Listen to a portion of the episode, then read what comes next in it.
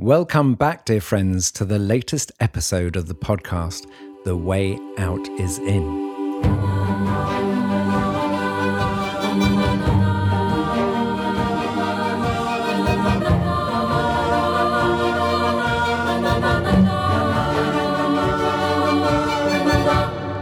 My name is Jo Confino, and I work at the intersection of personal transformation and systems change. And I am Brother Phap Huu, a Zen Buddhist monk in the mm. tradition of Zen Master Thich Nhat Hanh in the Plum Village community in France.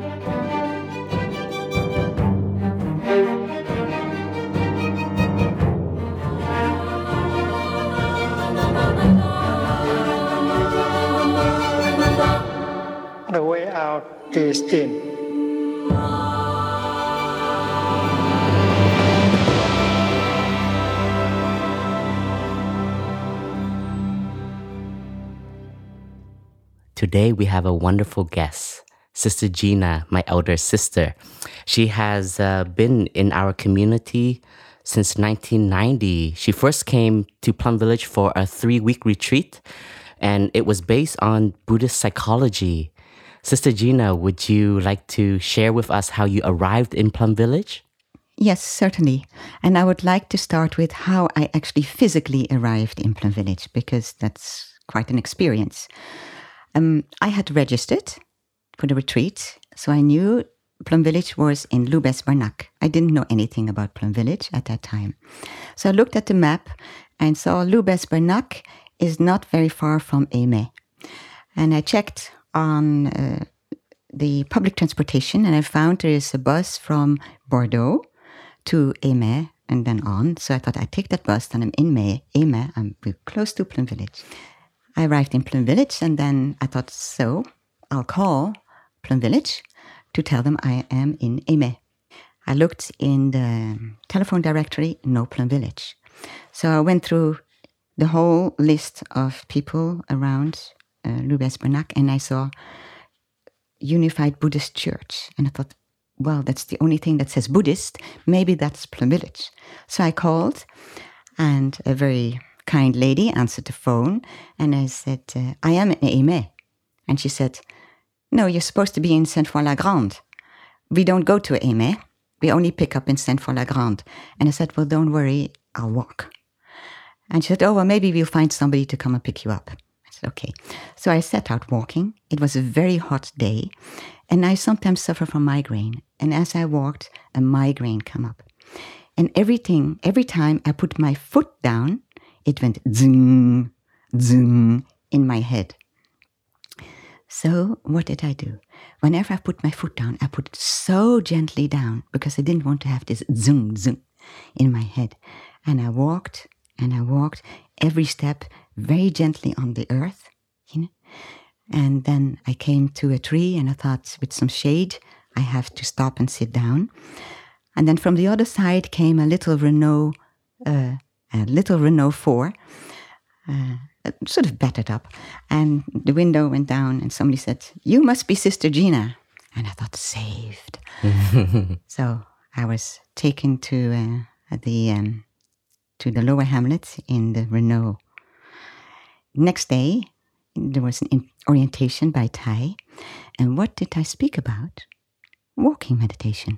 I thought I have come to the right place in the right way, aware of every step I took. Beautiful. Sister, can you tell us a little bit about just your path to meditation? Because um, before you became a monastic, you had a, a yoga center and a meditation center. Can you just talk about what first, maybe, what first attracted you to this practice? First, I think it's in my genes. I, my mother was Irish, and in Ireland they say one child for the church. Well, my church ended up to be a Buddhist church, but that's fine too. My mother read D.T. Suzuki and Edward Conze. Um, um, when he ordained, my mother said she always knew I would become a nun, but didn't know in which tradition, because I was also interested in yoga. And I'd practiced yoga and I had trained as a yoga teacher. And at that time, I lived in a in a in a house in in County Wexford, in Wexford Town in Ireland, that had a long building in the back that the previous owner used to teach dance to children. So I turned that into a yoga and meditation center. And I started to teach yoga and meditation in Wexford Town. And it took off very well. And then one time I realized I need some more guidance to continue on the spiritual path. And I went to some um, retreats, and one was it was in Germany, led by a Dutch meditation teacher who spoke about various meditation techniques. And one he spoke about, he said, there are the monks in Japan don't even think. And I thought, I know how to do this because I suffered from migraine from time to time. And if I wasn't walking down the road, I would go into a dark room, make it cool, dark, and sit, sort of sit up. And I would see the thoughts pass by. And if this thought caught my attention and I would engage with the thought, like elaborate the thought, I had like a lightning through my mind. Um, and I used to say to myself, don't think, don't think. So I made a, I made a distinction between what I called passive thinking this is thoughts just passing by, and active thinking when I engaged with a thought that passed through my mind. And that caused the pain. Um, so I was at this meditation retreat with this Dutch teacher, and he said, In Japan, there are even monks who don't think. And I thought, I know how to do this. I'm going to go to Japan and practice meditation with those monks. That's what I did. That's how I ended up in Japan. Mm. And sister, tell us about um, about that experience. What was it like? Japan. Yeah, mm-hmm. and and that practice. Mm-hmm. I also happened to do pottery, so mm. from that side on the wheel, you know, wheel. So I was also interested in the Japanese art. So I decided to um, take three months off from my work and flew to Japan to go and visit potteries and visit Zen temples. And that's what I did. I had a wonderful experience for three months. But that also uh, gave me a connection, a stronger connection with the Japanese tradition because of my my my my uh, pottery and my uh, meditation. However, I found out maybe this is in, important to hear. Um, when I didn't have a splitting headache, a migraine, it was not so easy not to think. you know, I was much more motivated not to think when I had a headache than when I didn't have a headache.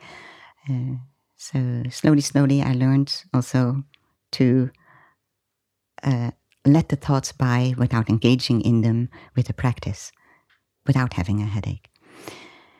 So in Japan, I found, um, I think, my first spiritual home.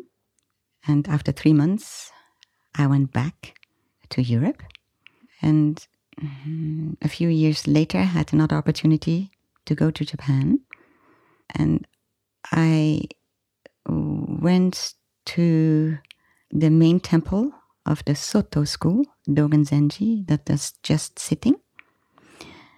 And then I met, met somebody in Tokyo who said, You know, there is a smaller temple, which is not so big as, as uh, which is very nice. It's not very far. And it's actually founded by a Chinese student, student of Dogen Zenji, this Jakuen Zenji. So I went there. It was a little bit further into the mountains. And I really sort of had this encounter with the teacher who was elderly already, full of compassion, that I thought, this person I trust fully to give my spiritual life in his hands. It will be safe there. So then I asked him, uh, the, the teacher, whether he would accept me as a disciple. And in Japan, uh, the monks can get married in certain traditions. So this master asked me, Are you sure? Wouldn't you like to marry a monk? And I said, No, thank you. I want to become a monk myself. Uh, so he said, okay, uh, I'll accept you as a disciple. Uh, so I ordained there. And this uh, temple is also so 700 years old. It's the mm. second oldest uh, Soto temple, um, founded by a Chinese master. Uh, and I was the first woman and the first foreigner to ordain in that temple. And there were, you know, five monks or so. And uh, one of the monks had found it a bit difficult to see to see me there. So I had bell duty the most important uh, role in a ceremony, right? In a big ceremony, I happened to be bell duty. So I was sitting behind the bell, practicing a few bells, and this monk came in, looked at me, and said, "A foreigner and a woman." and I said, "The founder of this tem- temple was a foreigner." and then, you know, a Chinese monk. So he said, "Oh," and then he was happy to leave me alone, at least mm. at that time. Mm. Um, Yes, but my master was uh, very compassionate, mm. very compassionate, and uh, I owe him a lot. Mm. And sister, do you want to tell us a little bit about um, your introduction to Thich Nhat Hanh and um, and how you came to join this tradition? Yes, and so after three years in Japan, uh, where in the temple you have quite a busy life, I had no time to really um, study Japanese. My Japanese was rudimentary. You know, I could get by in daily life. I could understand my teacher. Uh, I could interact with uh, the, the, the, monks and my brothers. Uh, so I asked my teacher for permission to return to the West to find a place where I could study Buddhism more in depth in a language I understood better than Japanese. And he said he was sorry to let me go, but he, he for my own uh, progress on the path he let me go. He supported me. So I came back to the West and uh, first attended a retreat with Ayya Khema, uh, which was very good. And uh, I also went to America, to Green Gulch, where I came across the first issue of the Mindfulness Bell because it was 1990. And in there it said 21 day retreat, Buddhist psychology, and whatever, mindfulness or something like that. And I, that's what I want. So I wrote, you know, to uh, register and I came. So I came to Plum Village and then I was asked by one of the sisters after the 21 day retreat to stay for the summer. Mm. So I stayed. And after the summer, somebody came and said, Thayas asked us to ask you to stay indefinitely. And I thought, I do not know what indefinitely means, mm. but I'll start today. Wow. So that's why I'm still. So you never, you didn't leave? No. So maybe indefinitely still going on. yeah. yeah.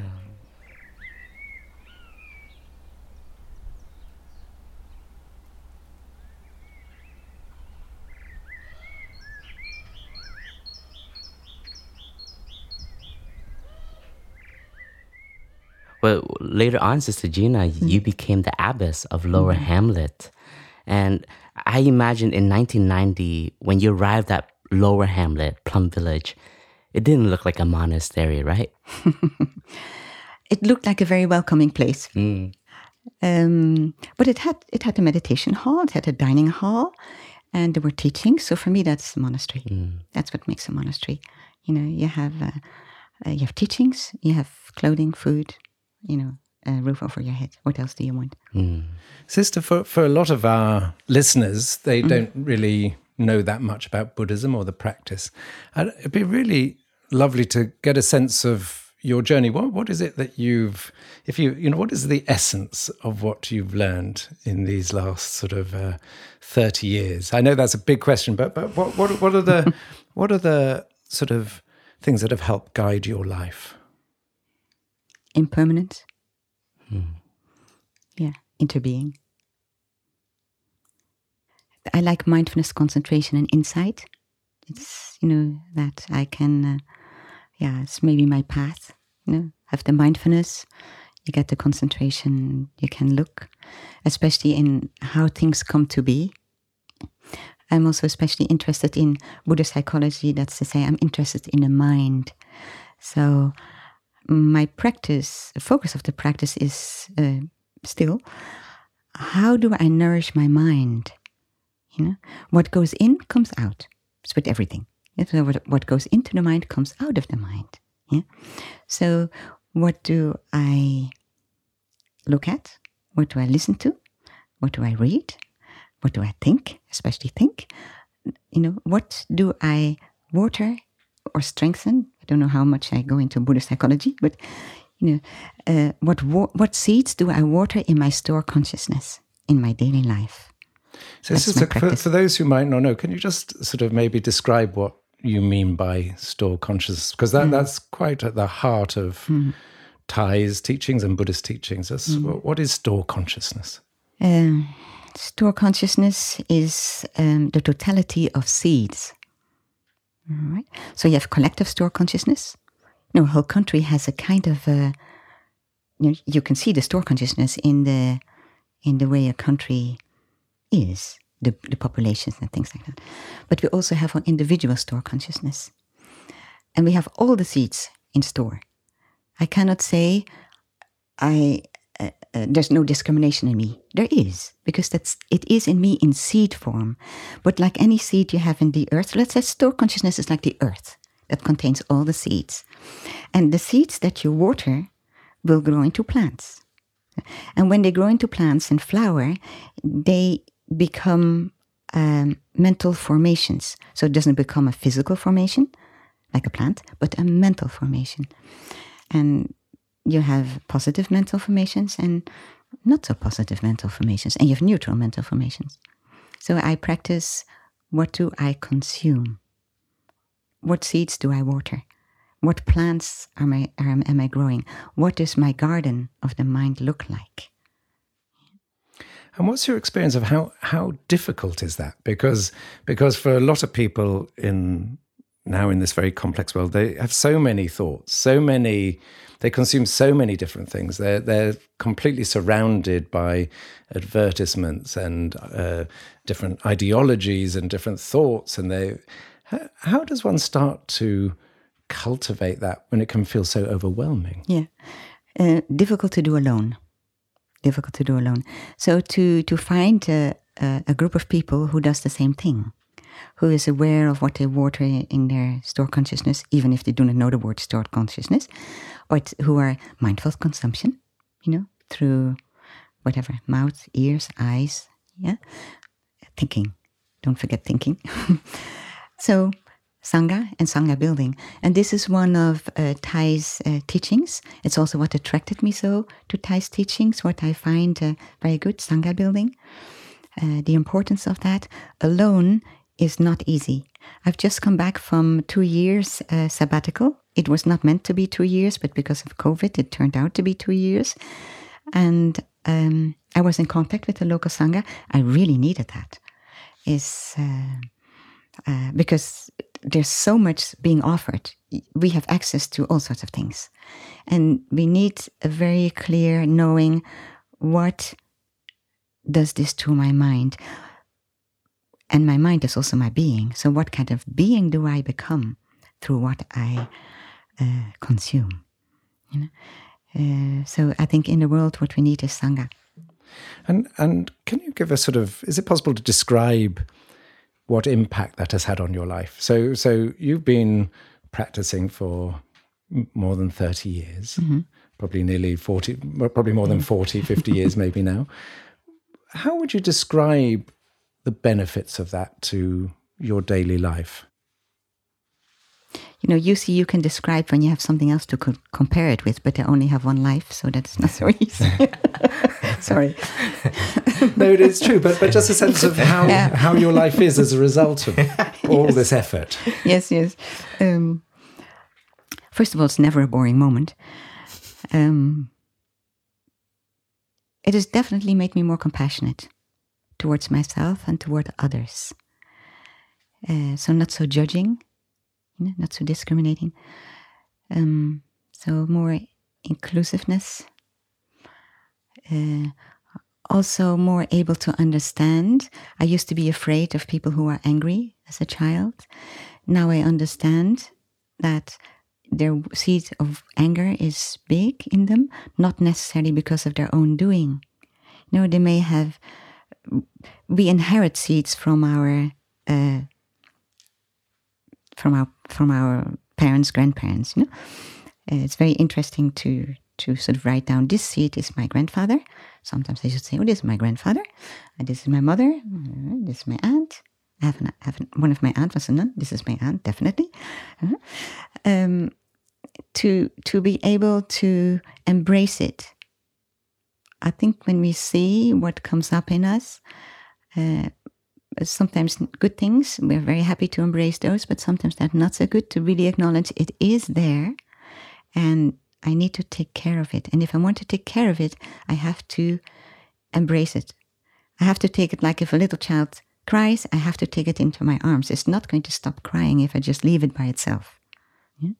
So when I uh, uh, see something in myself that I think that's not so um, positive, then I say first thing is to accept it.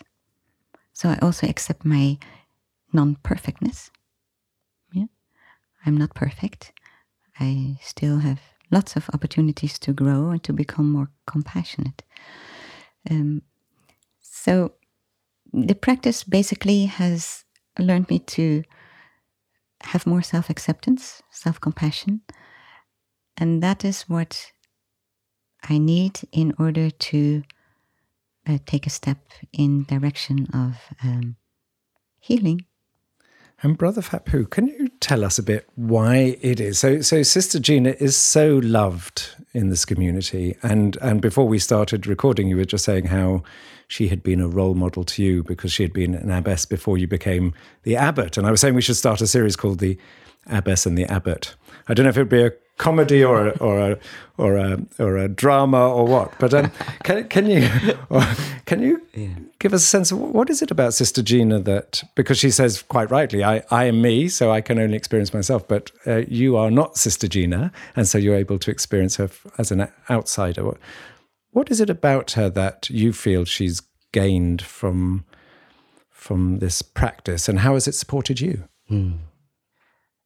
I first met Sister Jina in 1999, I would say, because that was one of the summer retreats that I stayed in the lower hamlet with uh, my sister and the sisters. And even back then, as a child, I remember seeing Sister Jina um, go around the monastery. And one thing that I I always noticed was her elegance, her way of walking, her way of um, interacting, her way of moving, it had this elegance. And later on, I learned that she also has some background in dancing. And so that's where I, I see this this elegance, this flexibility would would be translated just through her body action.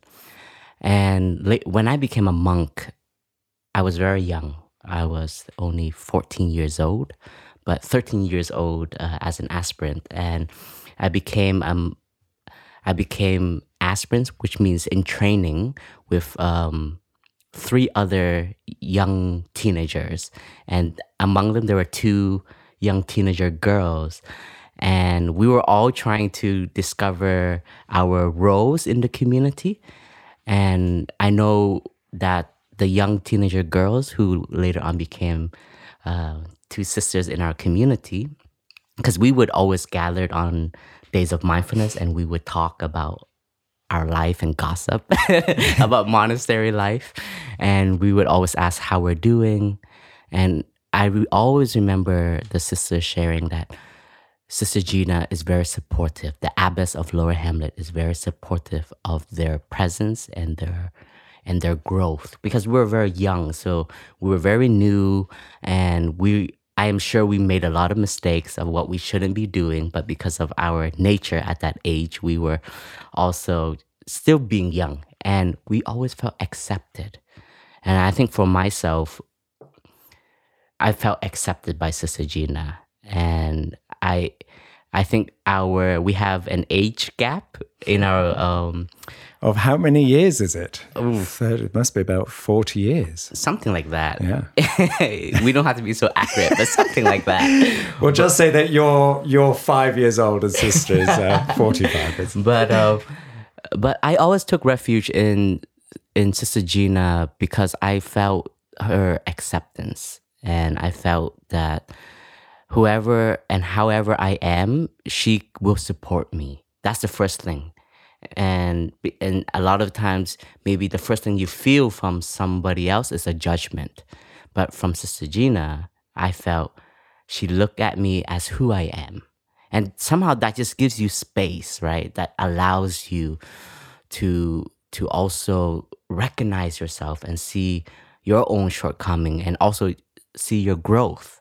And like Sister Jina shared about nourishing our store consciousness, our mental formations, our qualities in us, I also um, I also received a lot of a lot of um, in our Plum Village language we call it flower watering, our appreciation. And so, for someone young like that, for somebody who has been a monastic for a long time, to express that, that has a huge impact on us.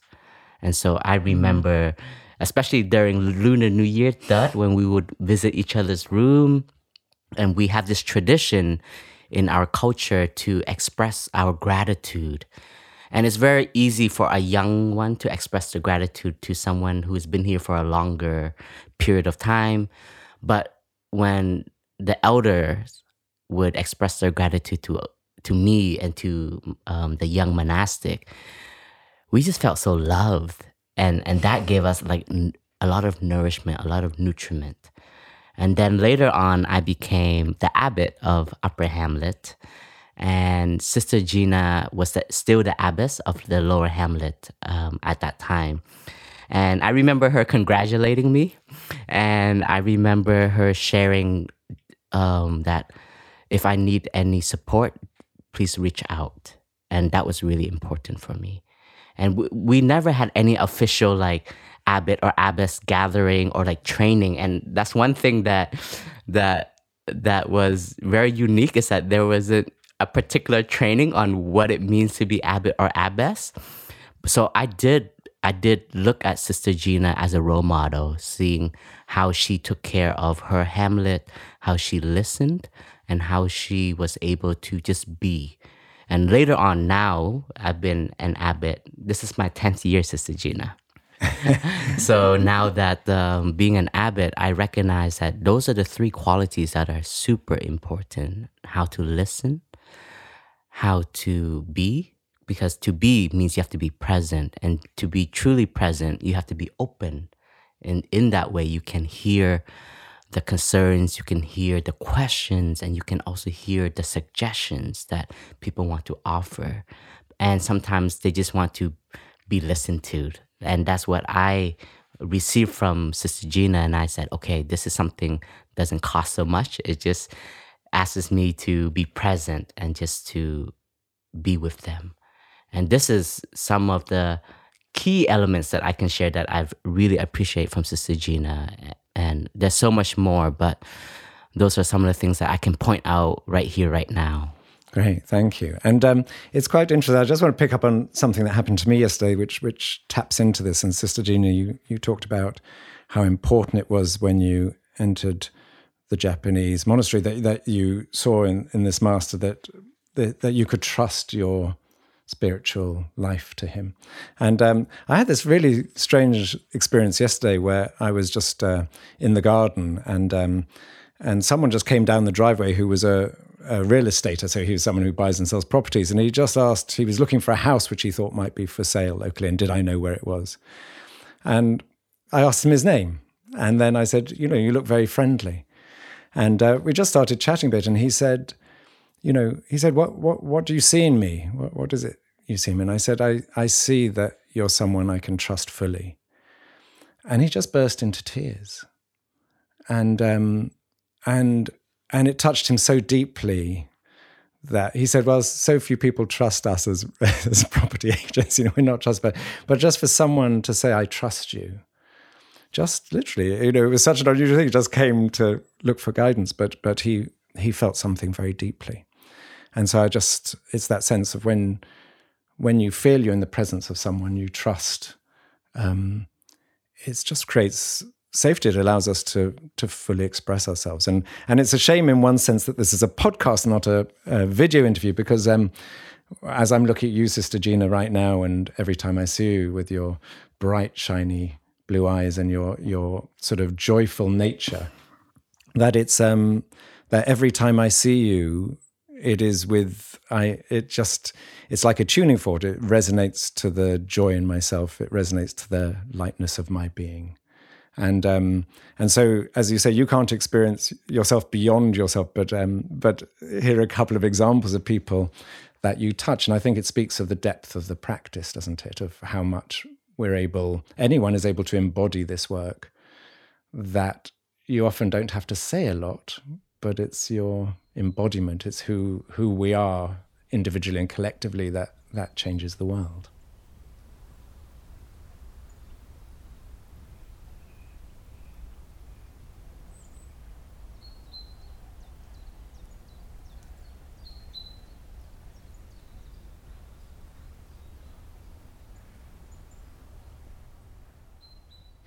So, sister, tell us a little bit about your practice. So, so some people say, oh, "God, you've been practicing this tradition for 31 years. You should know it all. You should be enlightened. There should be nothing else. You should just sit there on your chair with light pouring out of you and sort of job done."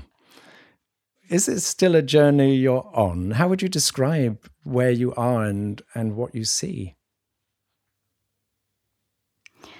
The journey is um, the goal. Hmm? So it's it's walking the path. It's practicing, uh, and to arrive, if you like, in every step, every moment.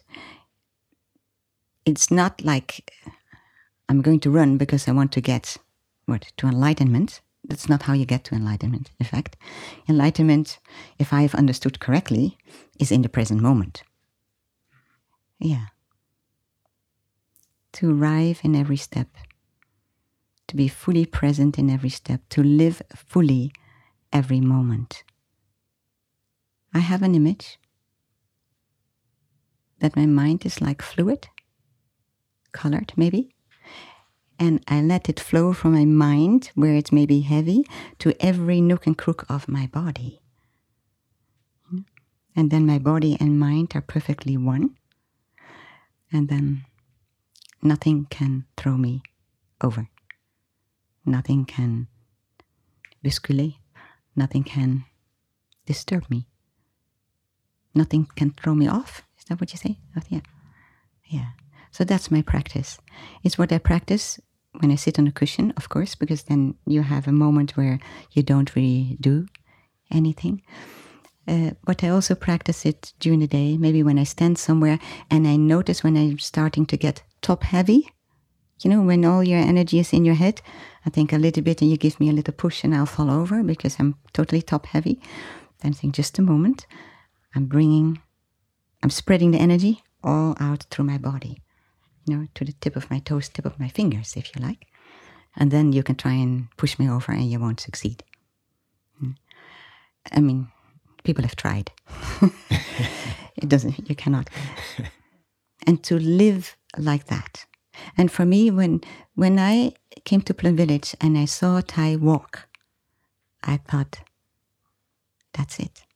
Totally, total oneness of body and mind, uh, moving through space if you like. And I thought, if you try to push this Zen master over, you won't succeed. I won't succeed. And says, can you talk a little bit more? Because often, and Thay has said this, and that, that, you know, and I feel it often in myself, that I don't feel my mind and body are connected at all. That I, I, I don't have this sense of oneness. What, what, what is so important about mind connected to the body? as opposed to the you know with people sitting in front of computers every day and they're using their mind all the time but their body is like just an accessory or just a vessel to hold the mind well what's the why is it important to change that perception well the simplest answer is to live life fully uh, we're not headings we're being, beings if you like you know so come out of the head and come into the body. So we have bells in Plum Village. When we hear a bell, We stop doing what we are doing and we come back to ourselves. That's to say, my practice is I take my breathing as a, an, an uh, anchor, as something to, to hold me in the present moment. The breathing in and out is always happening in the present moment.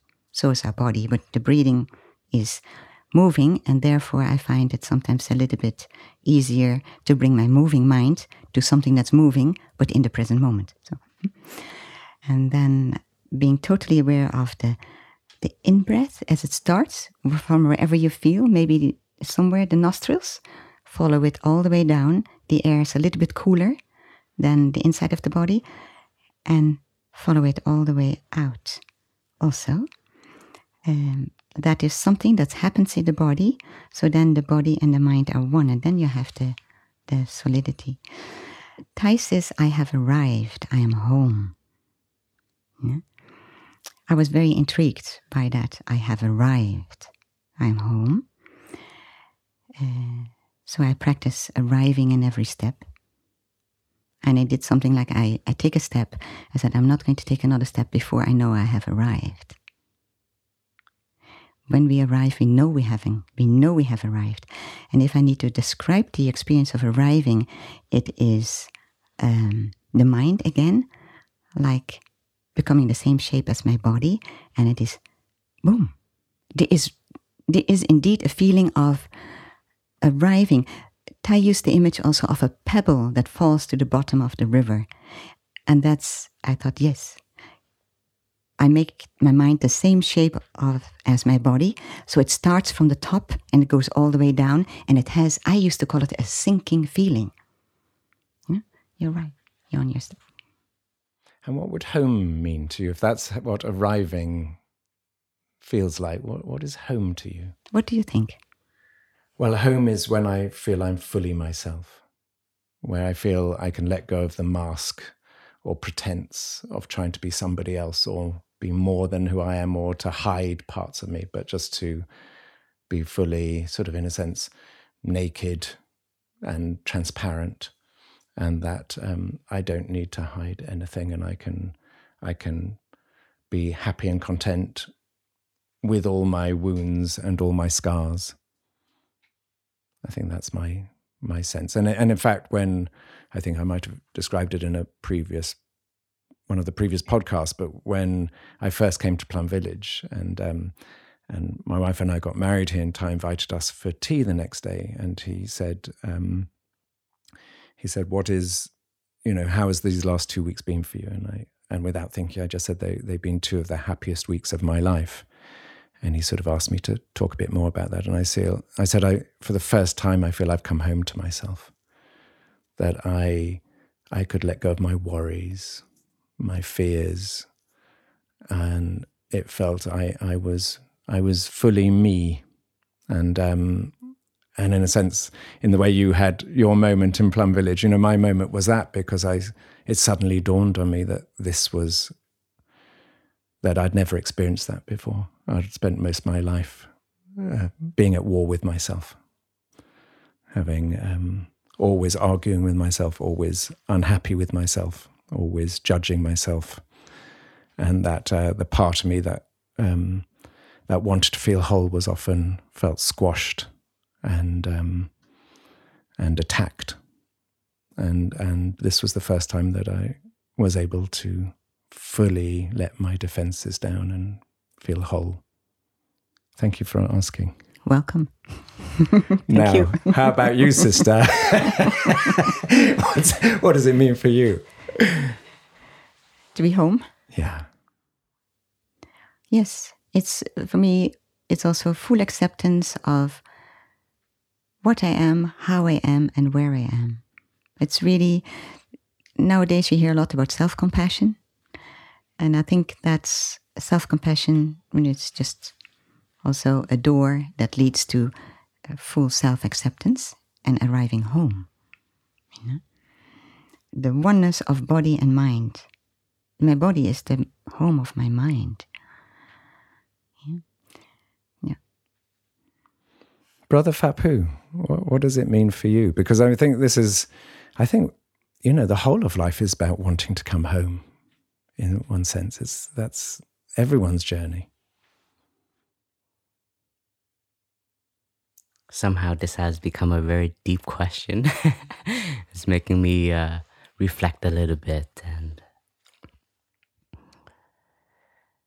I think where I am at now in 2021, and with all of the challenges of the world and the challenges of uh, the communities and the questions that uh, we have to look at. Uh, sometimes uh, I want to just hide away in a tunnel somewhere and and look at look at the wall and not to have to think too much.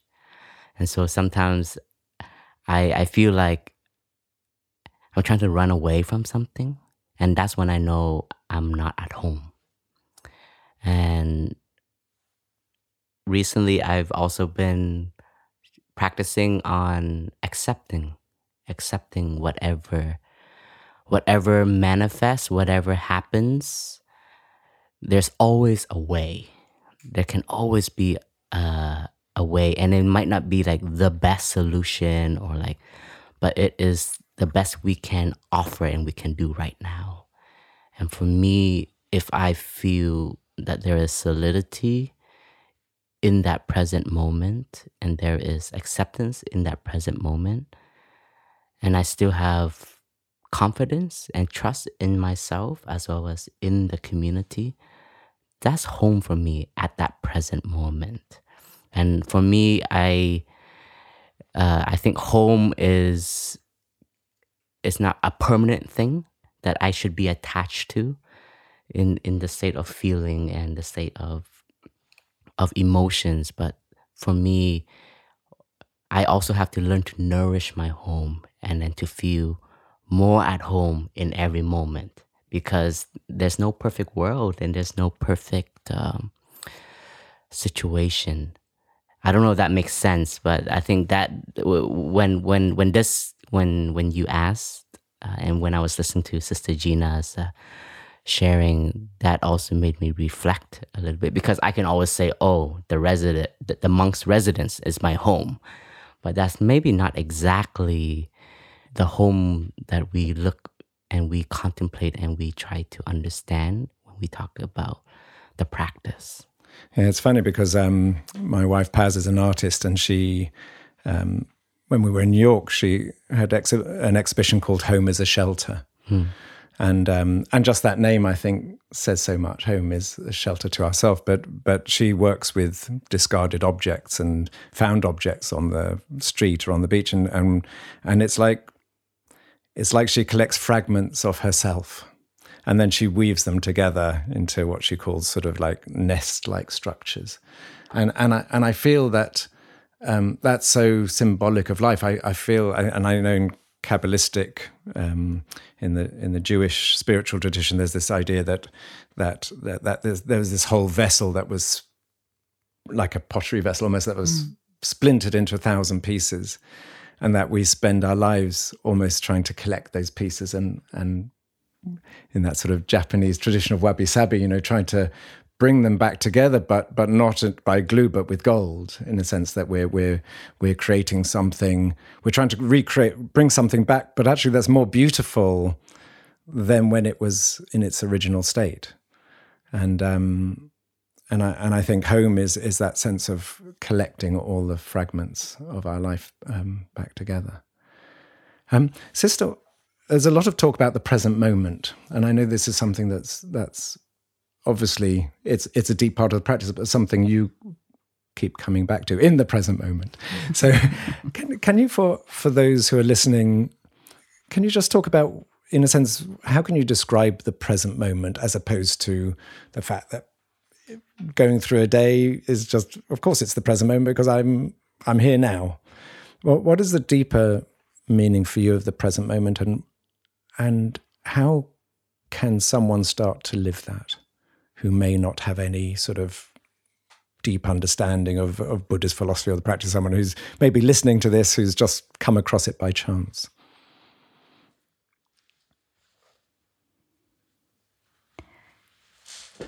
I think in their lives uh, they can uh, take something. Maybe when the alarm clock goes off in the morning, maybe you set it five minutes earlier than you usually get up. Um, you switch off the alarm clock and then kind of jump out of bed and start doing things. To stay in bed or sit up and for a moment ask yourself how's my body? And sort of go mentally through your body, body parts. This is what I do, not every day. And I thank my eyes for being there, my nose, my mouth, my ears. You know. I thank my hands. I thank all the parts in my body, also my heart, my liver that functions. And uh, I thank them for being there.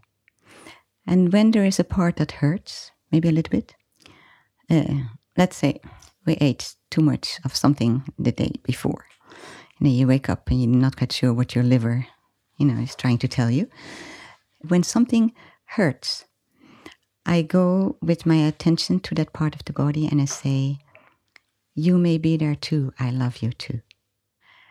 So that my body is uh, feels well and um, loved. Uh, there's so many parts of our body that work so hard for us. And I think sometimes, you know, I go a whole time and I think, I haven't thought, haven't thought of thanking my body at all. You know? And it's just doing all this this job. The heart just keeps beating all the time and blood keeps flowing and then all sorts of things are happening. Um, to thank them. And that is uh, what gives me a lot of energy in the morning. When I wake up, I start the day with gratitude for my body. And then the rest of the day can unfold. And the present moment, um, what what is the present moment? is there something that's not the present moment? Oh, brother Phap Huu, this is getting to you. You you take over. Uh, this is going this is going too deep for me. Brother Phap Huu, question to you: Is there something that is not the present moment? Wow. is there something that is not the present moment? I'm not going to answer that one. Yeah. I think the answer is no, but I, would rather have uh, someone else describe why before we get the answer from Sister Jina. well, maybe let's go back to what is the present moment? Yeah. Yeah. The present moment is where life is happening, and that is very clear but it takes a practice, it takes an attention to be present for that life, that moment that is happening because time is flowing. I, the concept of time, we, we, we gave it, right? But it's always happening. And right now, this very moment is the present moment, but the next moment it becomes the past. And then the next moment it becomes the future. So the present moment is a manifestation that is all around us. How our life is, our loved ones is right there, right here. That is can also be the present moment. Your breath can be the present moment. The gratitude can be a present moment. The awareness of life, the awareness of the tree, that can be the present moment. And we as as humans we have so much capacity because we have so many qualities inside of us and we have to know how to touch the present moment in order to allow these qualities to manifest truly especially the qualities that we want to nourish and that we want to grow to for it to be a strong character for us for example in this present moment, do you have compassion or not? If you can touch that seed of compassion through understanding, then in the present moment, you can call that a compassionate moment. So the present moment holds everything, but it depends on how we can cultivate that present moment. That's very important. And it sounds very easy, but it's a whole life training. And um, I just want to say I'm enjoying this podcast so much because I don't have to say a lot and I get to listen to our dear, wonderful elder sister, Sister Jina. And when she was talking about her practice and what she has been able to gain and being able to recognize what has supported her on her journey. And a lot of it, we can see that it is the fundamental basic trainings that you will hear on your first retreat when you come to Plum Village.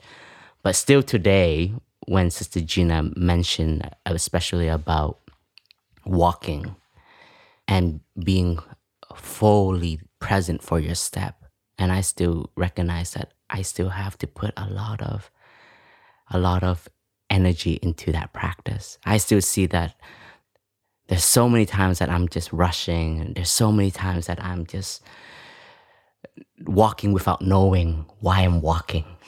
And that's why these practice even though they are so simple and but they are so deep. And when we talked about home and I have arrived, I'm I am home.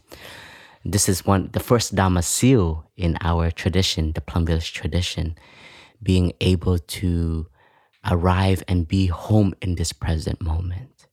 And because in this present moment, it holds also the past and the future.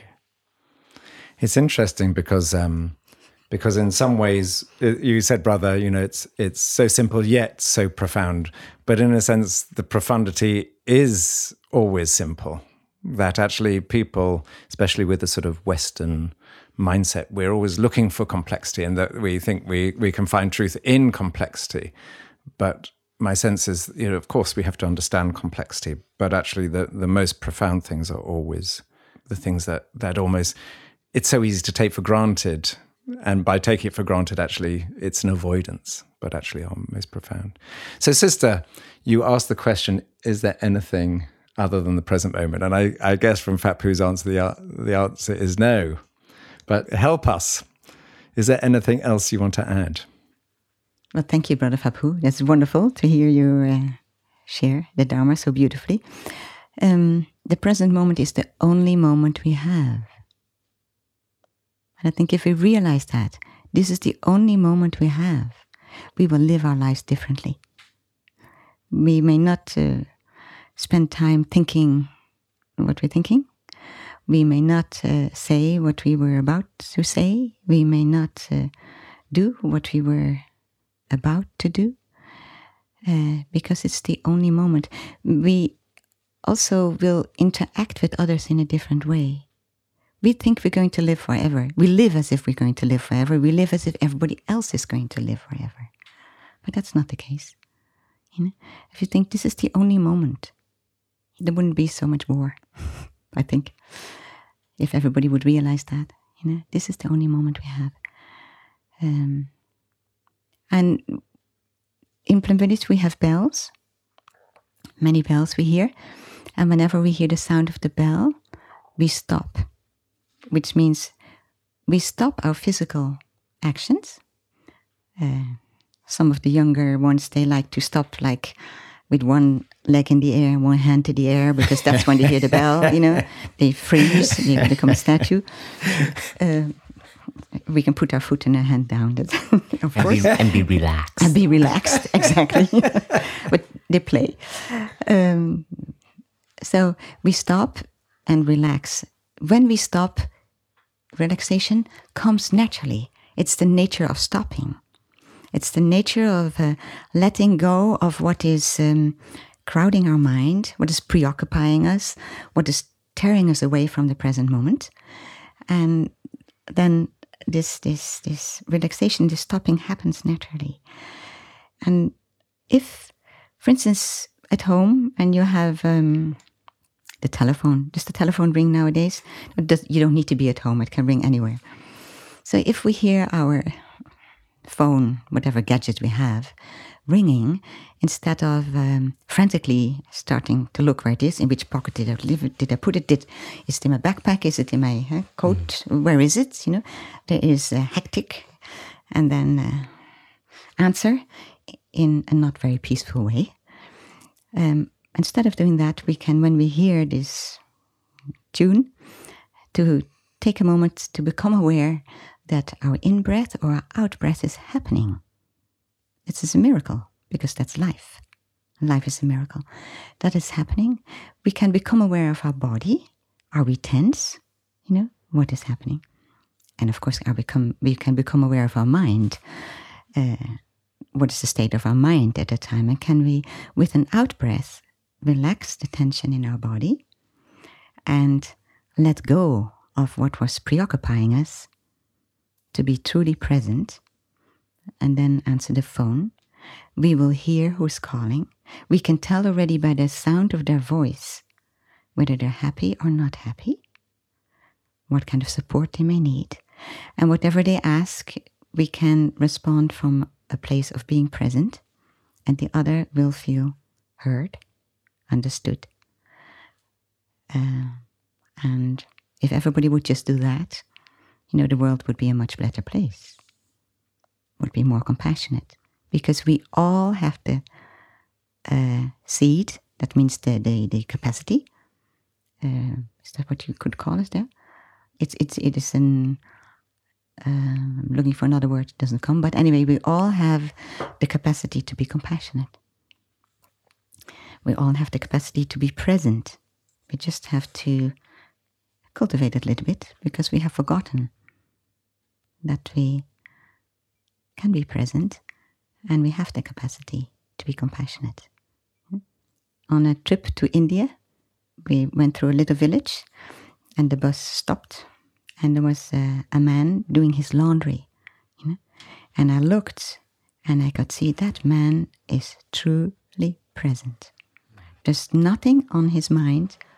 He is just fully engaged in doing his laundry. He probably never heard of mindfulness, you know, but he knew his life was presence. So we do not need to study a lot. We do not need to read that many books. If we can become aware of our breathing, which is a process of the body, so it brings us back to the body, relax the body, we will see we are present.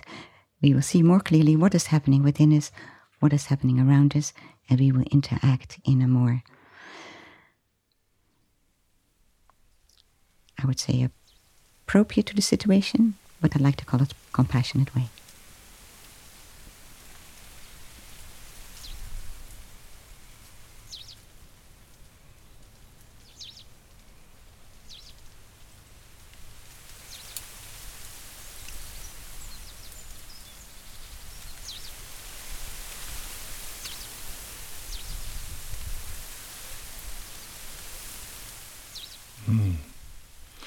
Sister, um, I want to come to your book because you've written a book called Moments of Joy.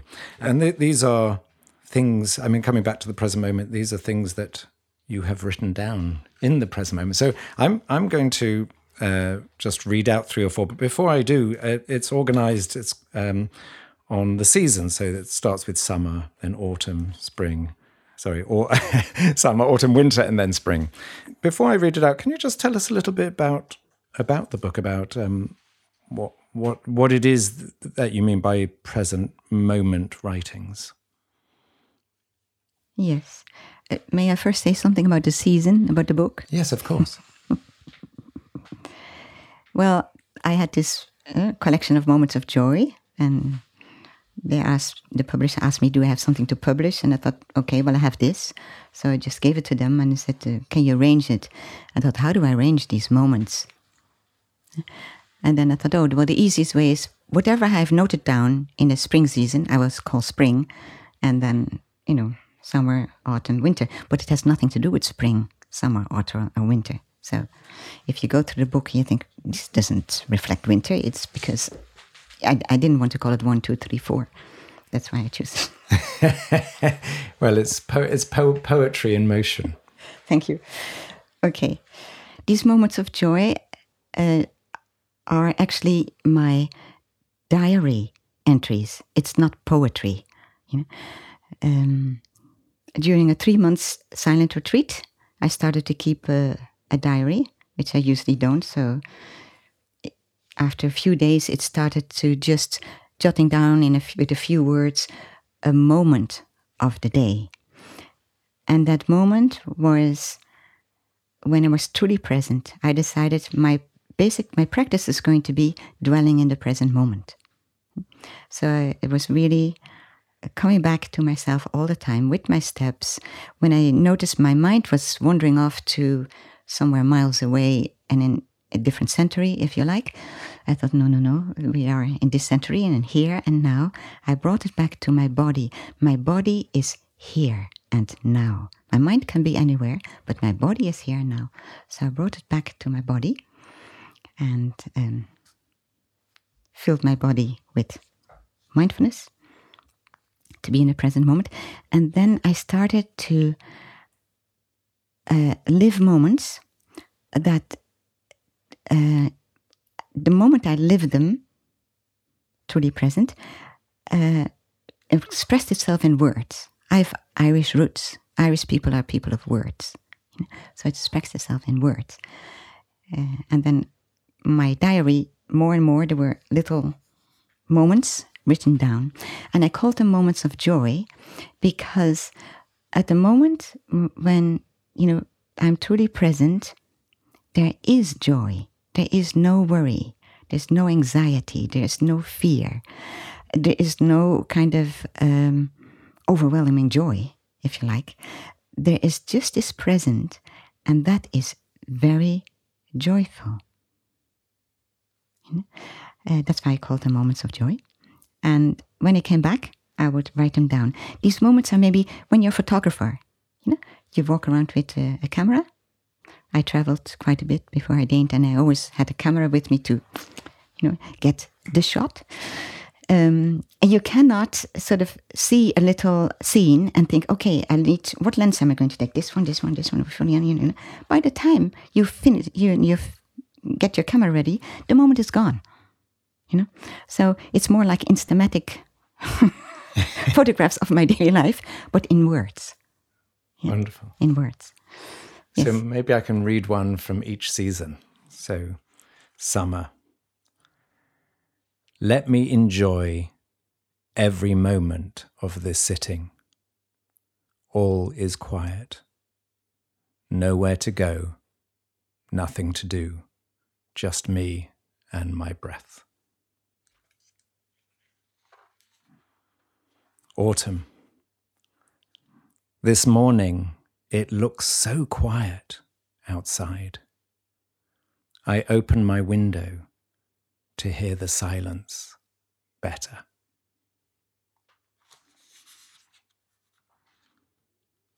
Winter. This morning my little yellow teapot fell, broke, and turned into sweet memories.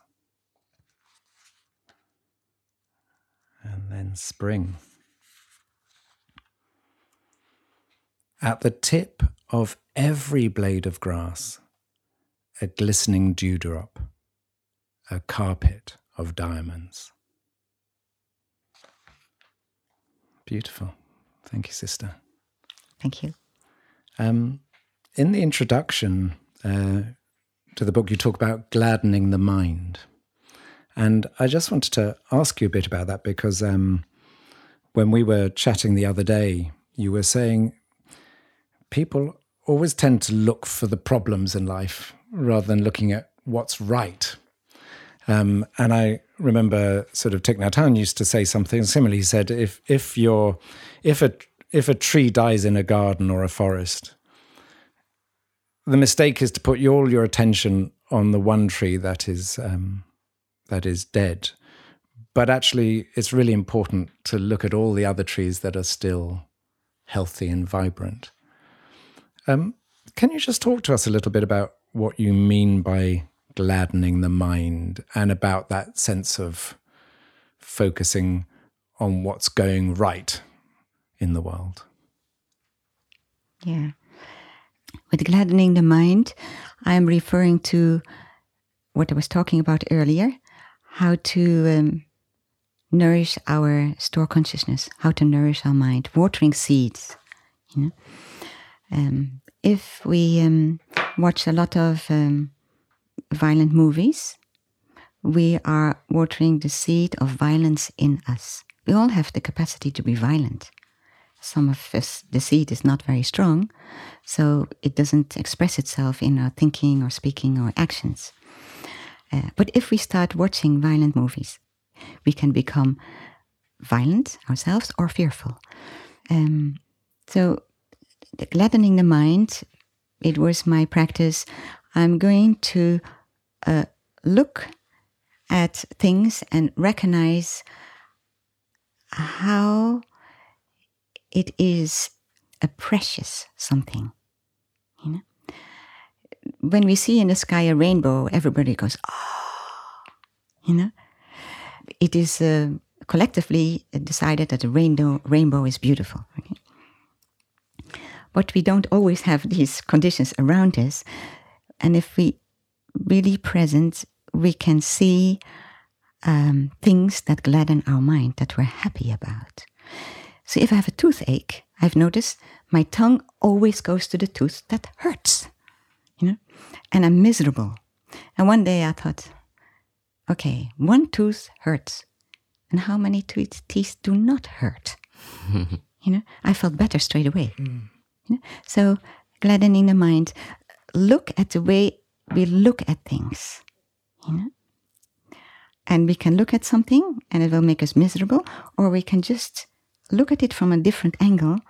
And usually, my experience is gratitude. And gratitude is definitely one way to gladden our mind. So look what is right in our lives. Even if a lot of things go wrong, look for what is still right. And I'm sure we will find something. And then allow that what is right to gladden our mind. Hmm? Brother Phap Huu, what is um, what's a moment of gratitude you can point to right, today? Right well, here, give me a, right give now. me a sense to, today. What we're we're we're approaching lunchtime. What what have you? What can you show gratitude for this morning? Right here, right now, with Sister Jina, with Jo Confino, and the whole squad around the table.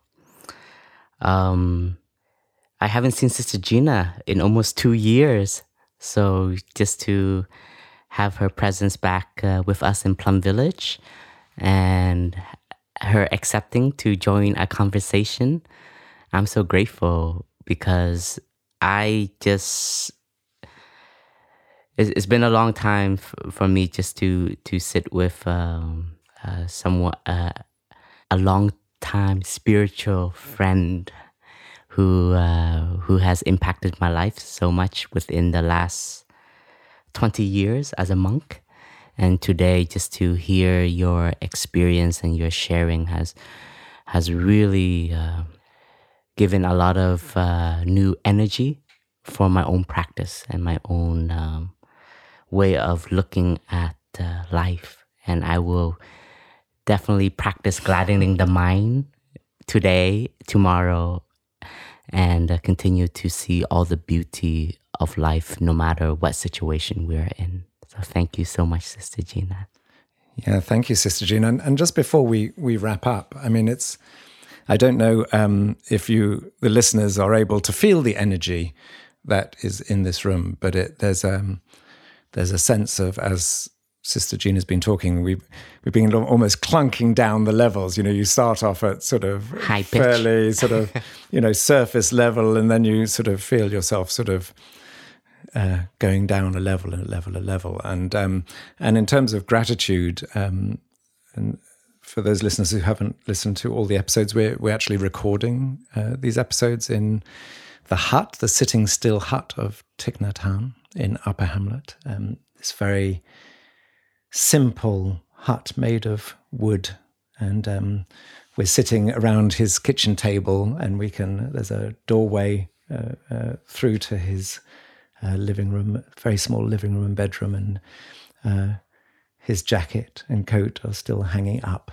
Uh, because Thay is now living in Vietnam and has been for the last uh, three or so years, and and um, and as Phap Huu said, we've got um, got a couple of other monastics. Uh, my wife Paz is here. Kata is here, who uh, is a long term lay practitioner, and um, we're all sitting we've all been brought together by um, a great teacher who has touched the lives of millions of people around the world, who've given people a sense of hope uh, when they were in darkness, a sense of how to be in the world, a sense of uh, how to counteract the um, almost the sort of almost viciousness of the capitalist system and Western system in which we live, which often drags us away from ourselves. And um, and Thay has offered us, as you say, sister, a way home, and it's uh, it's where we all want to come, all want to come home to ourselves. So, um, Sister Jina, it's been an enormous honour, and um, and I know uh, you don't particularly like to be in the limelight and giving interviews. So, um, very much appreciate the fact that um, you joined us this morning and and brought brought this sort of weight, as you call it, this sort of this um, this weight to the conversation and a sense of sort of I feel heavier in a but in a lighter way, and that's a there's, there's a paradox I haven't quite worked out, but uh, uh, but it it feels true. So, thank Sister you. Jina, thank you very much. Thank you. My pleasure. So, thank you for listening to this latest episode of The Way Out Is In. Uh, you can find all the other episodes in the series on Spotify, on Apple Podcasts, on all other platforms that uh, carry uh, podcasts, and most particularly the Plum Village app. And this podcast was possible thanks to the Plum Village community as well as the Hanh Foundation.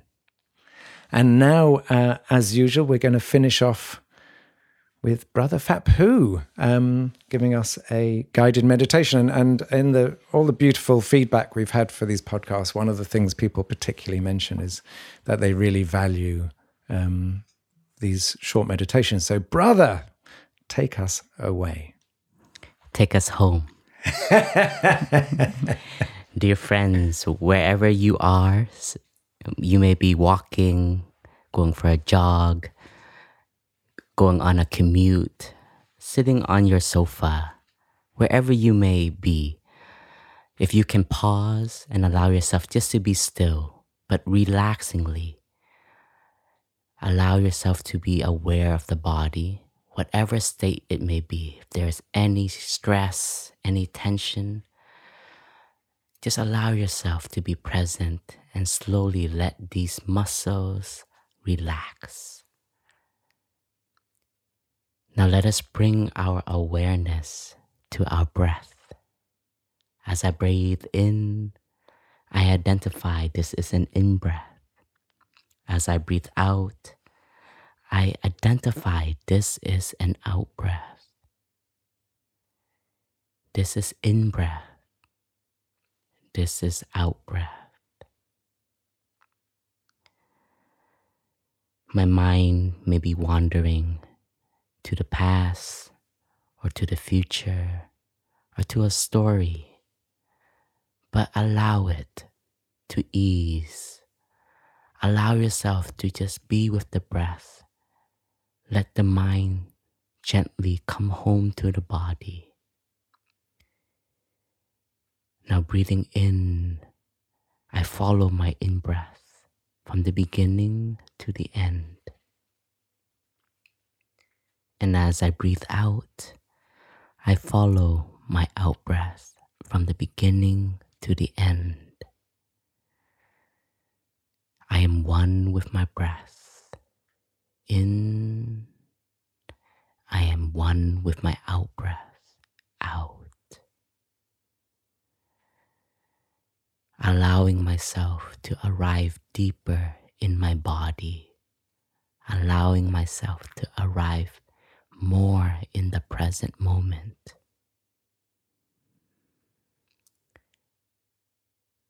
Breathing in, I am in touch with life around me. Maybe there are sounds of the birds, sounds of people walking by just allow yourself to be present with life happening around you. But you are solid because you are home in the body and in the mind. Breathing in life all around me. Breathing out life inside of me. Breathing in, I enjoy this present moment where life is happening. Breathing out, this is a wonderful moment. Breathing in, I am grateful that I am alive. I have conditions to breathe. I can walk. I can stand.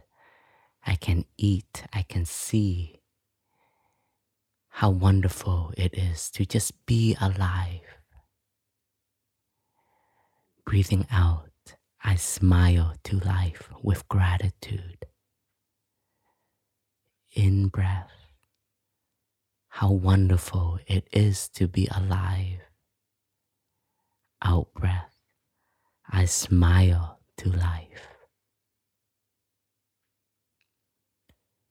Breathing in, life is present.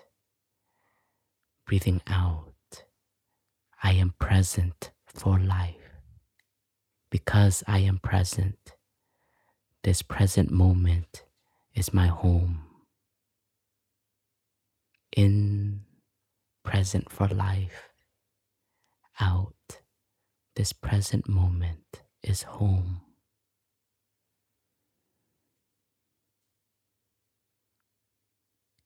Breathing in, I am in touch with all the wonders of life. Breathing out, I am grateful for all those wonders, all those conditions. Let me be grateful for these conditions and not take for granted these wonders in life.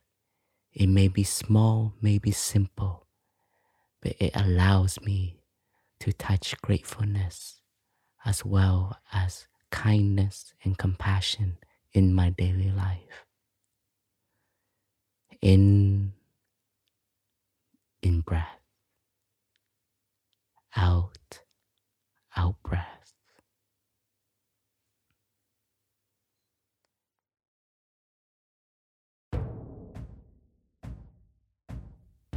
Thank you, dear friends, for listening and joining us in this podcast as well as for practicing. We wish you a wonderful day wherever you are.